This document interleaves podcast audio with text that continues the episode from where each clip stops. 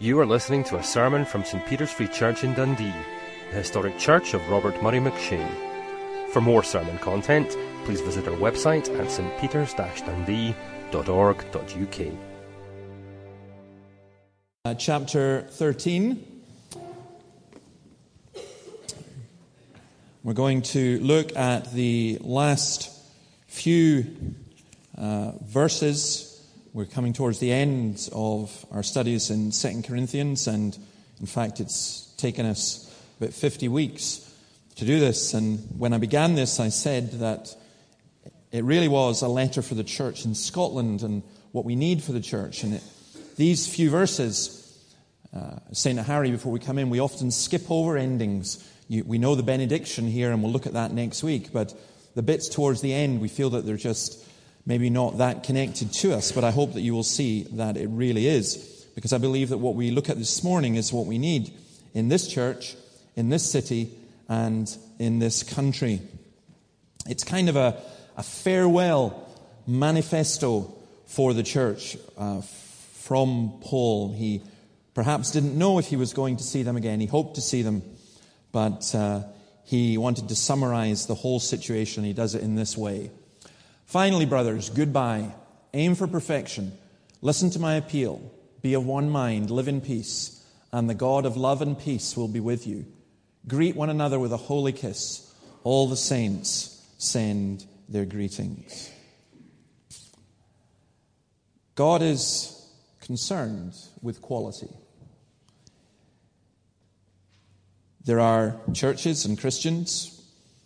We can be very immature, shallow, superficial, and trite. That doesn't interest the Lord. He wants us to have depth and maturity.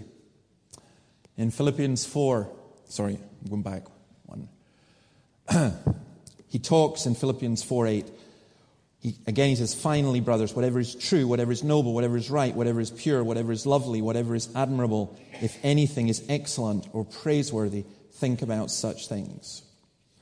So, what we're looking for, what God is looking for in a church, and what we should be looking for, is quality. We're looking for a quality church filled with quality Christians. And uh, we may, uh, that puts us in a little bit of a problem because if we say, well, that's us, then people go, well, you're a bunch of proud people. And if we go, oh, no, that's not us, oh, woe is us, then we can become quite dour and miserable. And we would never want that uh, to happen. So, we're going to look at uh, a few things. I think it's about six things in total that Paul encourages us to do as a church. And I've entitled it A Recipe for a Happy and United Church. Now, those of you who've been in disunited churches or unhappy churches, you know how miserable that is. That's like your family. Your, when your family's going well, your family's the best thing on earth. When your family's going badly, it's the most miserable thing on earth. And the church is very, very much like that. All churches will go through periods of strife and trouble, and how we deal with that and how we cope with that is hugely important. So, first of all, let's think about this rejoicing in the Lord. Now, where do I get that from the text? It's from the word uh, goodbye. Because the NIV and most translations translate this particular word goodbye, and there really isn't a good reason for doing that. Because the word literally means rejoice. It is a farewell, but it's a farewell ending. And, and, in fact, Paul uses it as a greeting at least five other times where he's saying hello. And both his hello and his goodbye is the word rejoice. He's saying, this is how I'm saying goodbye. This is how we say goodbye. Now, remember, he's writing to a group of people who he's had severe conflict with, who have called him lots of names, who have despised him and accused him, and he's had to say some pretty harsh things to them. And now he's saying, See ya. Except he's saying it in this way he's saying, Rejoice. Um, I don't know if you picked up on this this week at all, but did you know that Dundee is the most miserable city in the world? this is, I love this. This is brilliant. Somebody has done research and they've researched search words on Google. And depression, misery, pain, and suffering are words more looked at by people from Dundee than anywhere else, apparently, that they looked at. So you're a miserable bunch. and it's just, and I'm looking at it and going, no. I'm going, that's because we're realistic. Other people live in a fantasy world. We live in reality. Um, but we don't want to be those miserable people. Now, the trouble is, you see, we don't want to be the opposite. And what do I mean by the opposite? The kind of people who, when you go up to them and you say, How are you? or Hello, they go, Hi, I'm fantastic, how are you? And you're going, Oh, please rescue me. Uh, let me talk to somebody miserable because it's just so much better. Oh, I'm great, I'm wonderful, everything's fantastic, isn't fandabidozy? Uh, no. This is not the goodbye greeting. Here's the goodbye greeting. He's saying, Rejoice, and it is right to put it, rejoice in the Lord's. Ian Dury and the Blockheads, for those of you who are of that ilk, had a song, Reasons to be Cheerful. Well, Christians have many, many reasons to rejoice. And you'll see Paul uses this several times, particularly in Philippians. Finally, my brothers, rejoice in the Lord. Rejoice in the Lord always, as we sang. I will say it again, rejoice. Now, this is really, really key. Really, really key that you understand and grasp what this actually means. Because most people rejoice in their circumstances or in what they have. You've had a good week. How has it been a good week? Well, because you've been healthy, rejoice. Because you got a pay rise, rejoice. Because a new relationship started, rejoice. Because an old relationship was restored, rejoice. There are lots of reasons that bring us joy. That is natural, and of course, that is right. But what's fascinating is for the Christian, the source of our joy and the reason for our joy, these things are peripheral. I've been really enjoying reading um, Tim Keller's book on prayer, and a couple of things in particular I want to share with you in this. This, this one I thought was, how did I not know this? You know, the kind of thing that you sometimes hear somebody preaching or, or, or you read a book and you've been a Christian for many, many years, you've read what they're talking about many, many times, and they say something, you think, how did I not know that? How did I not see that? Because when they say it, it's so obvious. This is what Keller says about Paul's prayers. It is remarkable that in all of his writings, Paul's prayers for his friends contain no appeals for change in their circumstances. It is certain that they lived in the midst of many dangers and hardships. They faced persecution, death from disease, oppression by powerful forces, and separation from loved ones. Their existence was far less secure than ours is today. Yet in these prayers, you, you see not one petition for a better emperor, for protection from marauding armies, or even for bread for the next meal. Paul does not pray for the goods we would normally have at the top of our list of requests. Now, that's hugely important. It's hugely important as well, you don't misunderstand it. Keller is not saying and the implication is not that to pray for these things is bad, to pray for health, to pray for day. Of course it's not, because we are commanded in Scripture to do so, and we come to our Heavenly Father. But what he's saying, and this is surely correct, that we need a refocus of where our joy comes from. That our joy comes from the giver primarily, rather than from the gifts. Again, let me quote uh, St. Tim. Paul's main concern then is for their public and private prayer life. He believes that the highest good is communion or fellowship with God. A rich, vibrant, consoling, hard won prayer life is the one good that makes it possible to receive all other kinds of goods rightly and beneficially. He does not see prayer as merely a way to get things from God, but as a way to get more of God Himself. Prayer is a striving to take hold of God. Isaiah 64, verse 7. The way in ancient times people took hold of the cloak of a great man as they appealed to him, or the way in modern times we embrace someone to show love. See, that's why your prayer life is so pathetic. Because you see it as a way to get things. But if you've already got things, you're not going to ask for them. So, yes, you'll come when there's a serious illness, and yes, you'll come when there's a particular concern. But you're coming in a sense out of death. Sometimes God has to do that. But you don't see prayer not as the way to get things or the way to change things, but the way to have communion with God. I love that illustration of taking hold of the cloak of a great man as they appeal to him, or we embrace someone to show love. See, that's why Paul, for the most important thing, Paul was concerned that they were healthy. He was concerned that they had enough material goods. He was concerned that they were free. He was concerned about all these things. He was concerned about the relationships. He writes about all these in this letter. But his primary concern that is that in all their circumstances, they are able to have communion with God. My weakest point, and I suspect for most of you, your weakest point, is precisely at this point. That it is this communion with God, this rejoicing in the Lord, that we miss out on. And yet, surely, that is the very essence and the very heart of our faith. Without you, O Lord, I have nothing. I have nothing. So, as a, as a farewell greeting to these Corinthians, he's just saying, Bye, rejoice, rejoice. And they're going, Wait a minute, you've just given us a row. You've just told us that we've to collect money for the poor in Jerusalem who are starving.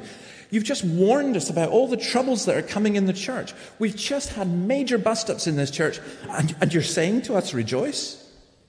And Paul says, Yes, because your joy is in Christ, your joy is in God. It's a children's song. We, we, we kind of have it as rejoice in the Lord always. I will say it again, rejoice. But that's a most profoundly difficult verse, and it's a most difficultly profound verse. But you grasp that, you get this, then you have learned, as Paul says, the secret of being content in any and every situation. And then he says, aim for perfection. Or, again, it's, the translation is difficult because it's this idea of striving for full restoration. It depends if it's a, a, a kind of objective or a subjective thing. Is it something that God does for us or something that we do for God? And the answer is, I think, in the context, both. Verse 9 of this chapter, he has earlier said, Our prayer is for your perfection. And what he's talking about here is it really is restoration. They'd been battered. They'd, they'd come into the Christian church, marvelous ministry that Paul had in Corinth to start with. And it was dynamite, and it was fantastic, and it was powerful, and there were miracles, and there were people from different backgrounds being converted, and the church was going great. And then it went through a really rough patch.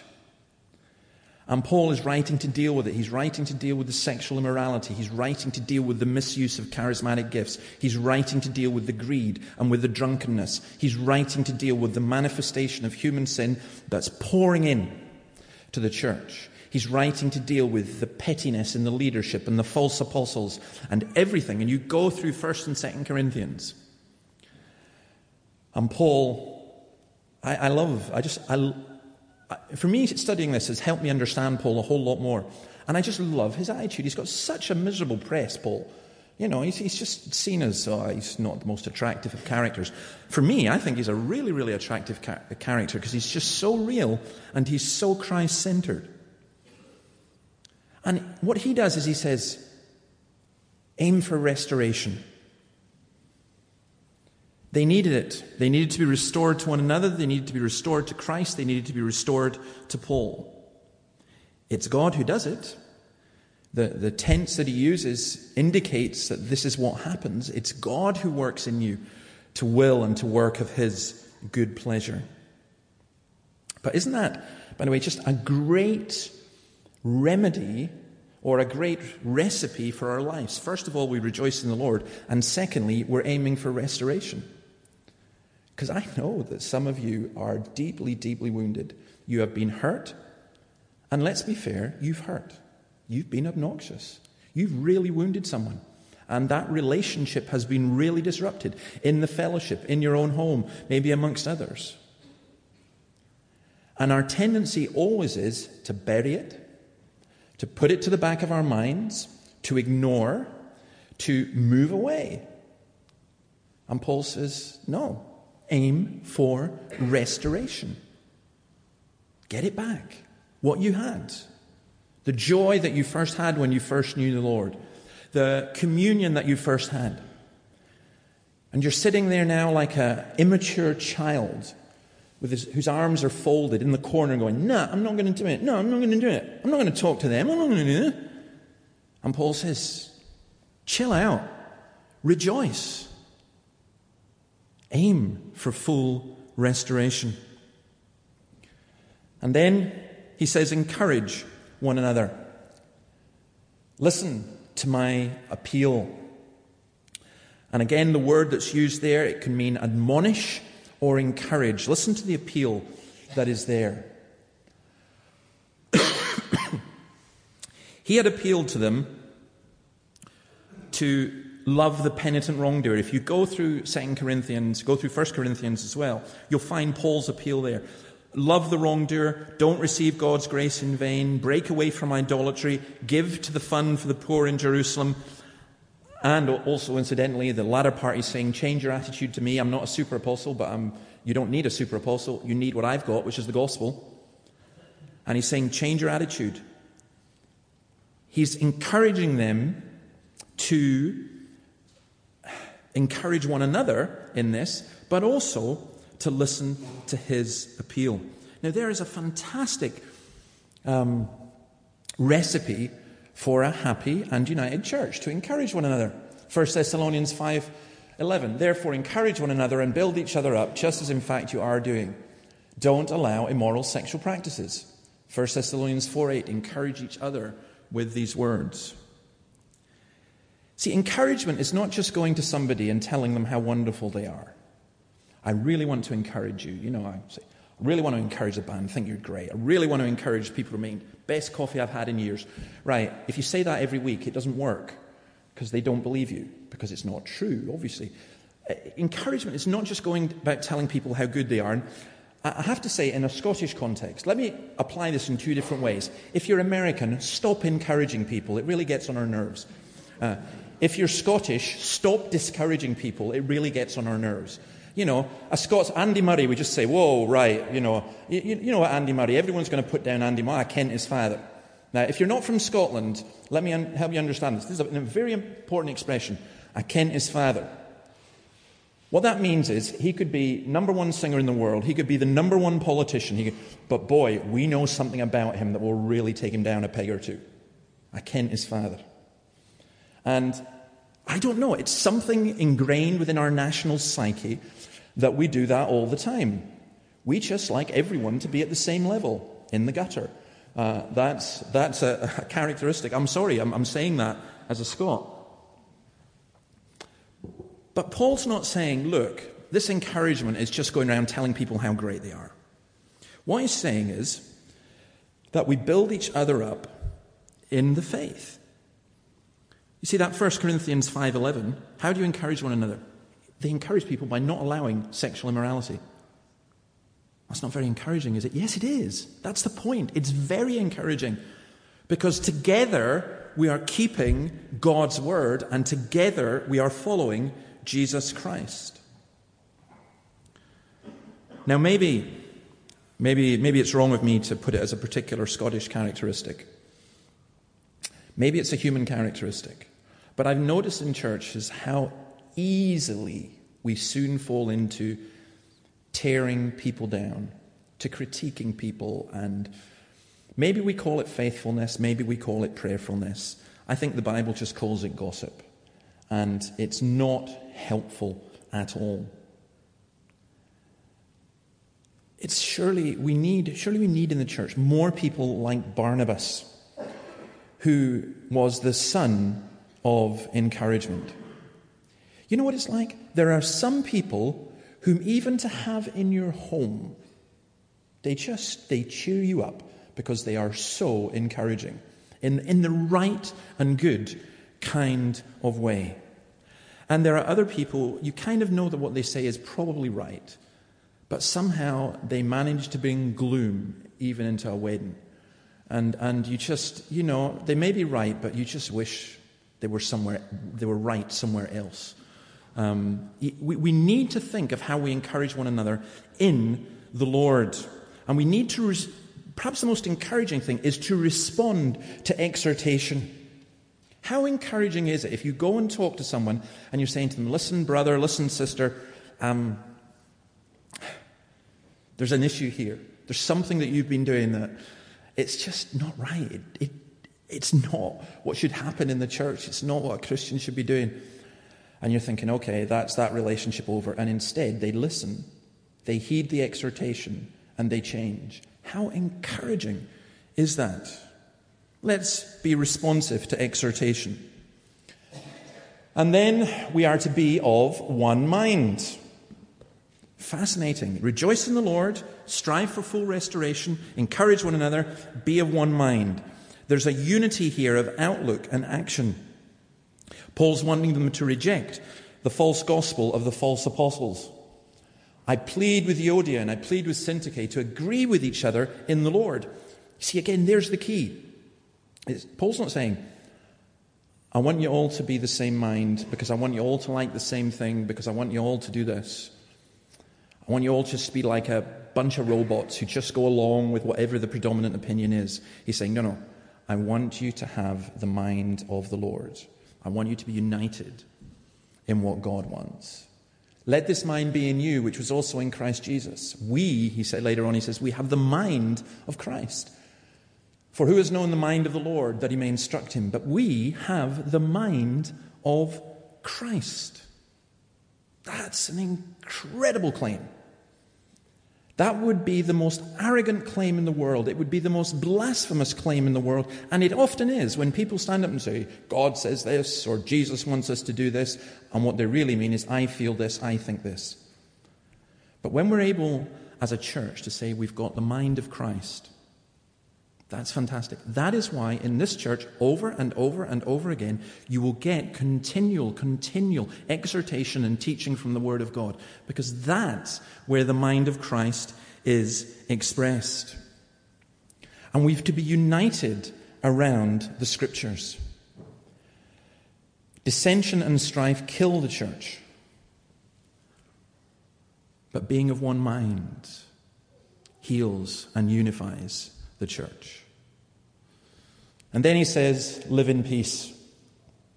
Live in peace. The cultivation of peace. Live in harmony with one another. Be completely humble and gentle. Be patient, bearing with one another in love. Make every effort to keep the unity of the Spirit through the bond of peace. That Romans 14:19 Let us therefore make every effort to do what leads to peace and to mutual edification. Peace doesn't just happen. Just by singing about the Son of Peace, just by giving the sign of peace, just by saying peace, it doesn't just happen. You have to make an effort to have peace. What a fantastic picture for the church, though.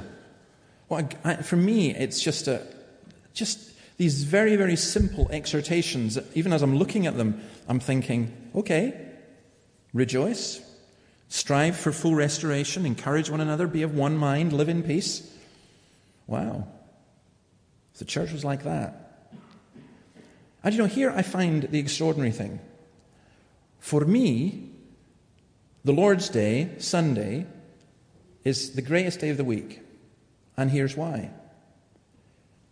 Because I get to meet with my brothers and sisters.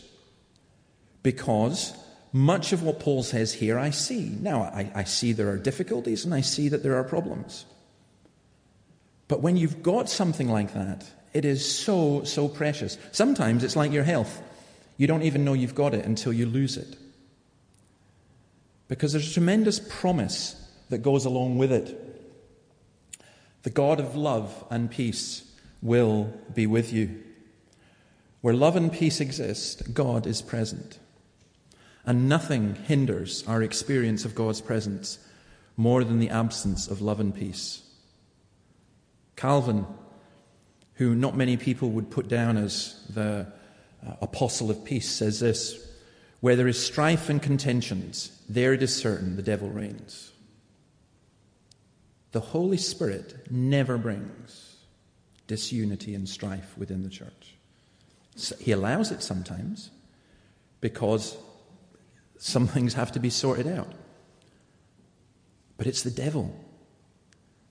It's his purpose to bring disunity and disharmony. So I love that promise. Those five things, and then that promise. And then the sixth thing, which uh, I've really loved looking at this greet one another with a holy kiss. Um, Murdo MacLeod, the retired minister, used, used to be one of our elders. We used to joke about this. I hope he's not here. Um, and, he'd get you at the door, and, and, and you're coming in, and you go, Greetings, greetings, greetings. And it was just such an unusual greeting, but actually it was very biblical and it was lovely. Greetings, greetings. And I, I think, well, that's the way it should be. 1 Corinthians 16:20. All the brothers here send you greetings. Greet one another with a holy kiss. Romans 16:16. 16, greet one another with a holy kiss. All the churches of Christ send greetings. 1 Peter 5:14. Greet one another with a kiss of love. Peace to all of you who are in Christ. Okay, a couple of things about that. First of all, a holy kiss. It's a symbol of love and peace. It was to be holy. It was not to be misused.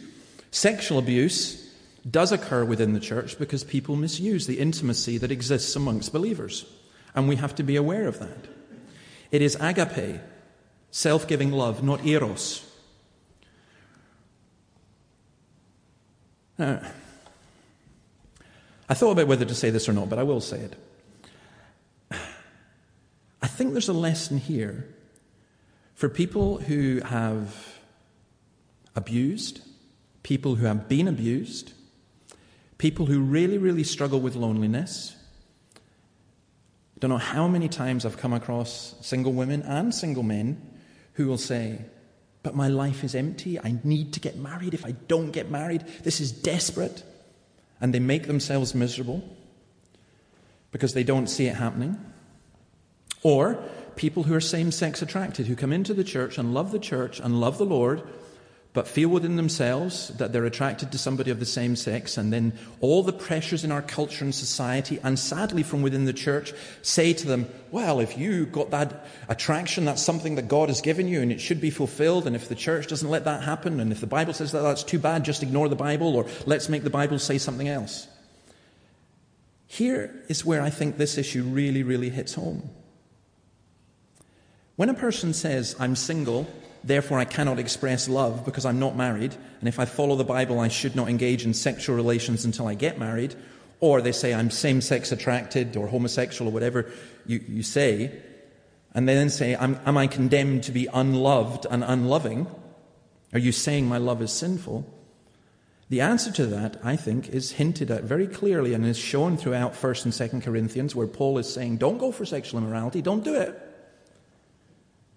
And he's saying it is sexual immorality. And during the course of this letter, he mentions marriage and he mentions sexuality. But the answer to the question is saying, is, is to actually say the question itself is wrong because your understanding of love is wrong. It's our culture that tells us you cannot have deep, loving relationships unless you have sex. That's rubbish. It's absolute nonsense. It's proven nonsense. And yet people buy into it as an absolute. Christianity says you can have deep, loving relationships that are loving and that are beyond eros. It doesn't say that eros is wrong, but it says that eros is not essential. And I think that's where the love of God's people, that's why we need not a shallow, superficial, trite church where we just meet on a Sunday and that's it. But that's where those who don't have children can look at all the children at the front and go, they're my children. And when a child is born, I am, I am going to rejoice as much almost as if it were my own. That's where, when someone is single and they're saying, Well, I'm not married, does that mean I'm inferior? No, it doesn't mean you're inferior at all. And if a church hints at that in any sense whatsoever, there's something wrong with you because you're not yet married, then that's just terrible. And if somebody has same sex attraction, I don't want you to think, oh, I'm condemned or you're having a go at me. It's not that at all. I'm saying there's a love beyond what you are looking for, which is far deeper and far more important. And that's what you've got to look for. I mean, this has happened. Sometimes a, a man will come or a woman will come and, and they'll say, You know, I'm really, really drawn, I'm really attracted to that person. I say, Whoa, back off. They're married, and so are you. And you're not married to each other. Oh, but I'm so drawn. No, it's wrong. You don't do that. You back. Well, how can I be fulfilled if I'm drawn to them? Too bad. And that's not being harsh. That's saying there's something much more profound and much deeper. You follow the shallow views of this world in terms of love and sex and sexuality, and you will end up with misery. And too often as a church, I think we address it in the terms of this world rather than in this terms now.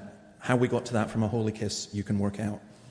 Um, because the holy kiss is the expression of the love that God's people have for one another. It's not a Judas kiss, it's a kiss that signifies reconciliation. Jacob, Esau ran to meet Jacob and embraced him. He threw his arms around his neck and kissed him, and they wept. Now, how we do this in the church all the time, don't we? We take something that's normal, we turn it into a ritual. Greet one another with a holy kiss. We are not going to start in this church the institution of kissing one another as part of our regular worship. Now's the time for the kiss. because as a nine year old boy, I would never have gone to church again if that had happened.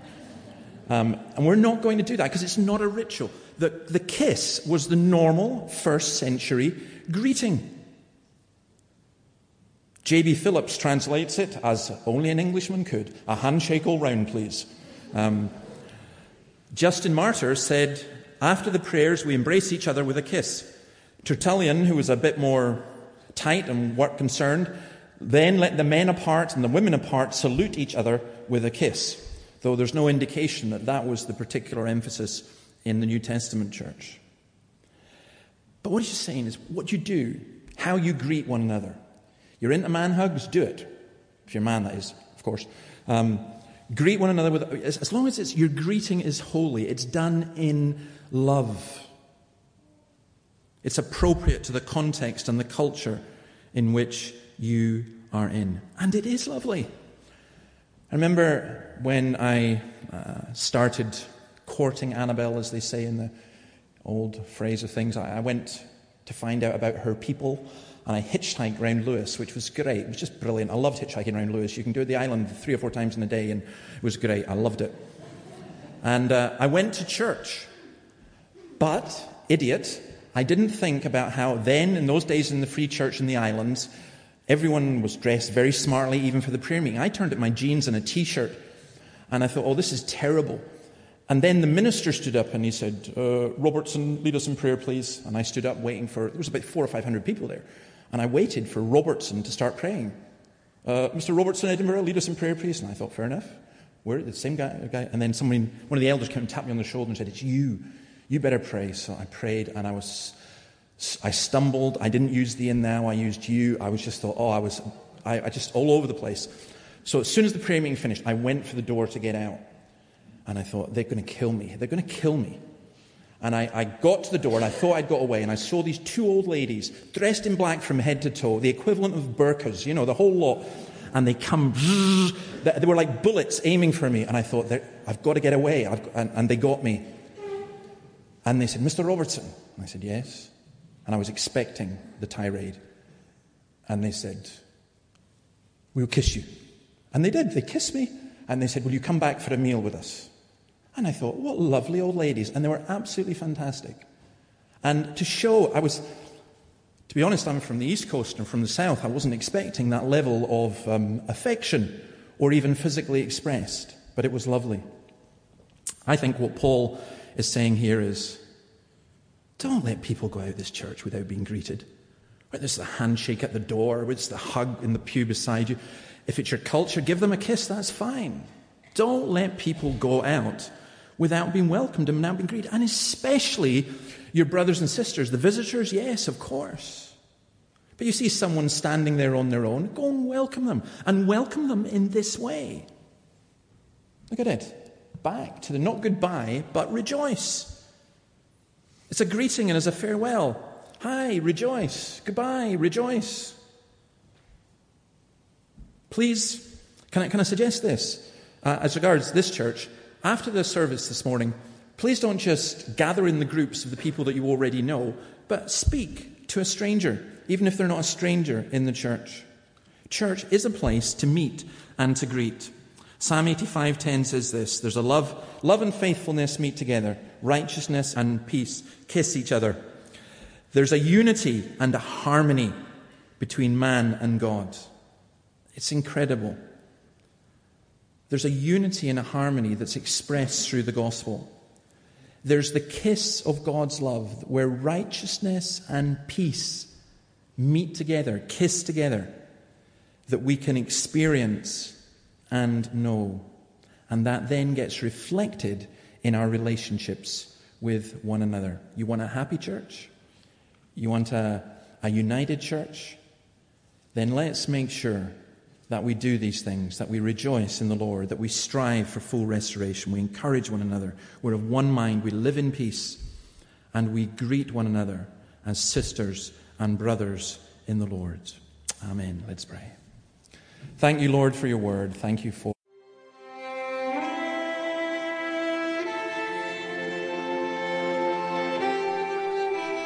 Thank you for listening to this sermon from St. Peter's Free Church in Dundee. If you found this sermon has been helpful to you, please help us to continue building up and assisting the people of God.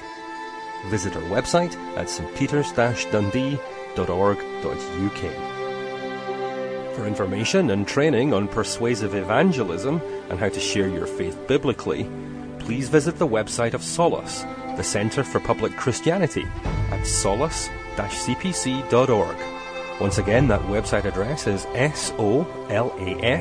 solas-cpc.org. Thanks for listening.